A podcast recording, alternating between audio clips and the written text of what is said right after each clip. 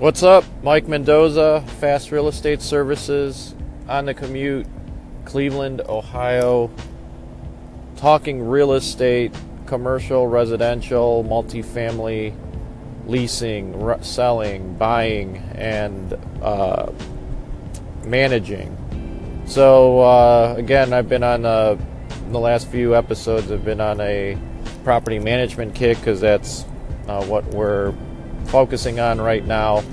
And uh, you know, for for those of you who are in the investment property business, property management is an essential service that you can choose to get involved with or not. But uh, and uh, from our experience, you're going to get uh, more business from the investor side of things, especially investors who are investing from out of town, who's, who uh, seem to be our biggest market for property management because they're not local. Even local uh, investors want uh, property management services because they either have a full time job or they have so many properties they don't want to deal with it anymore and they would rather pay a property management company who does this sort of thing to deal with their tenants, especially if their tenants are um, harder to deal with in the B minus um, C neighborhoods. And for those of you who don't know what a B minus or C neighborhood is, it's uh, sort of um, those neighborhoods that aren't the greatest. Um, they're not war zones, but at the same time, you know, you're not, uh, if you live in the suburbs, you're not spending too much time in those neighborhoods unless there's a reason to.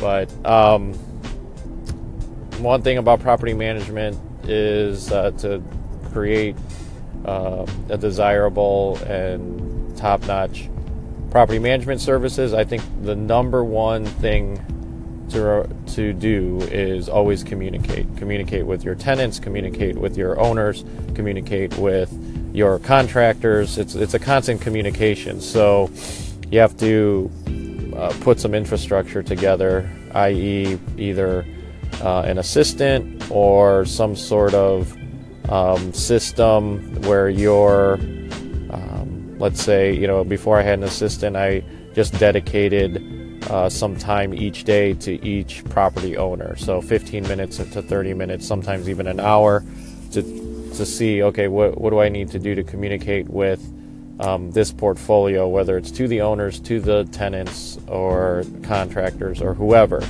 Um, and then same thing with your if you're representing clients who are you're leasing properties for, or you're representing tenants who are looking for space to lease out. Um, again, just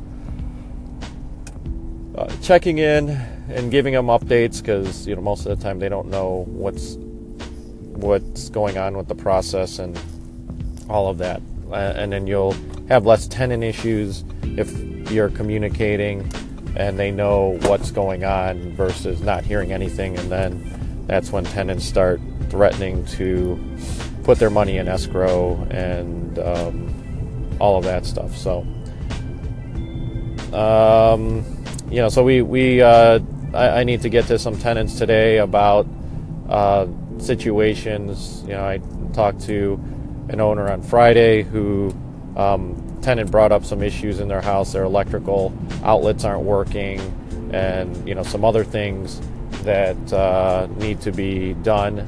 And so, you know, I talked to the owner, and they're willing to do that. Now I need to get uh, estimates together, get a, a, work order together, um, inform the the owner this is what needs to be done and this is how much it's going to cost, etc., um, etc. Et so um, so now I got to find an electrician. That's going to be a tough thing to find. Uh, uh,